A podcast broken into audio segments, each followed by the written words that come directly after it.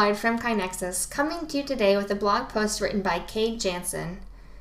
Today's blog post is a summary of a webinar we did a couple of months ago called Everything You Need to Know About Strategy Deployment. You can find the link to the full webinar recording at blog.kainexus.com. We're pretty lucky here at KaiNexus in that our staff is amazingly talented and full of knowledgeable individuals. Our VP of Innovation and Improvement Services, Mark Graban, is certainly no exception. Graban has over 20 years of experience practicing lean in both manufacturing and in healthcare.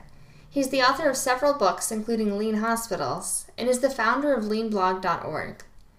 Recently, Jeff Roussel, our Vice President of Sales, hosted a webinar wherein Graban shared some of his experience and knowledge about strategy deployment.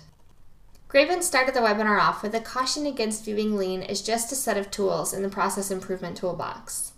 Lean tools such as 5S, A3s, Kanban, value stream maps, and so on are just the tip of the iceberg in a lean culture. The larger part of the iceberg, the part that's submerged, deals with mindset. The things that are harder to see on a quick tour or a quick visit, the management system, the philosophy, the culture, the way of thinking, the mindsets, when we understand those and we see how the mindsets lead to the use of the tools and the proper use of tools, Graban said, there's a risk with any lean methods, and this would include strategy deployment, that we could use the mechanics of the method without really getting to the gist of it. While there is a lack of standardized terminology around the strategy deployment methodology, also known as Hoshin Kanri, policy deployment, or Hoshin planning, Graban described it as a process for embedding strategy and aligning an organization toward common goals.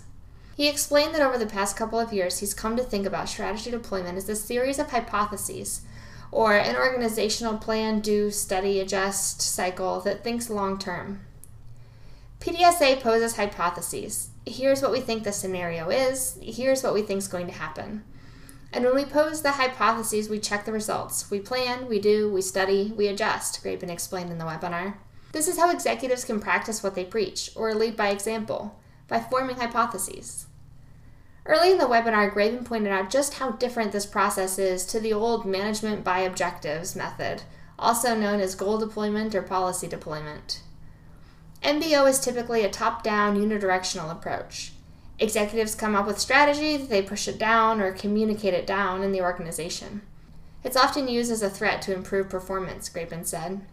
Strategy deployment, though, uses a process called catchball as with other aspects of lean management, it's not just a top down process where goals flow down.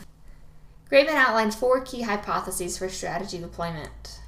Hypothesis 1 If we focus our improvement efforts and close performance gaps in four or five key areas, we'll perform well as an organization this year and over the long term. This hypothesis is about having four or five true north categories that are right for your organization and that can be tracked, tested, and evolve over time. Hypothesis number two if we can improve and close our performance gaps in these key performance indicators, we'll satisfy our need for improvement in our key areas and therefore we'll be successful as an organization overall. The second hypothesis is about choosing the right metrics and performance gaps that matter. Hypothesis number three is about choosing the right initiatives, or what you might call the means to improvement. It says if we actually execute and complete these topic initiatives, projects, events, and A3s, then we will make the greatest strides toward closing the key performance gaps, and therefore will be more successful in our strategy.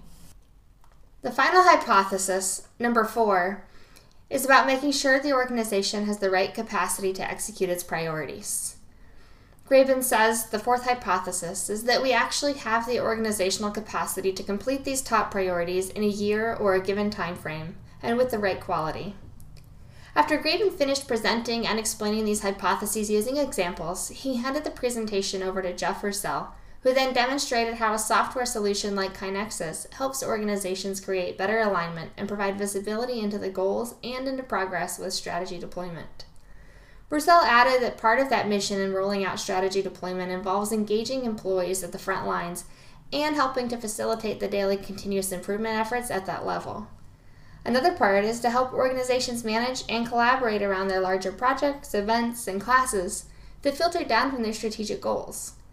In this way, KaiNexus helps organizations make better decisions that are based on progress toward their goals. Roussel then gave a brief demonstration of how KaiNexus can be used to organize and visualize what's happening in the organization. The demo included a look at how digital boards help you to see at a glance what's being worked on and the status of all those strategic projects, which allows managers to drill down and get involved if need be. Roussel also showed an example strategy deployment board, which can be used to show the key metrics visually so that people can see progress as it happens. To get the full demonstration, as well as Graban's full description and discussion of strategy deployment, find the link on our blog at blog.kainexus.com. If you like today's episode, please find us on iTunes and rate and review the show. It really helps other people to find us so that we can continue to spread continuous improvement.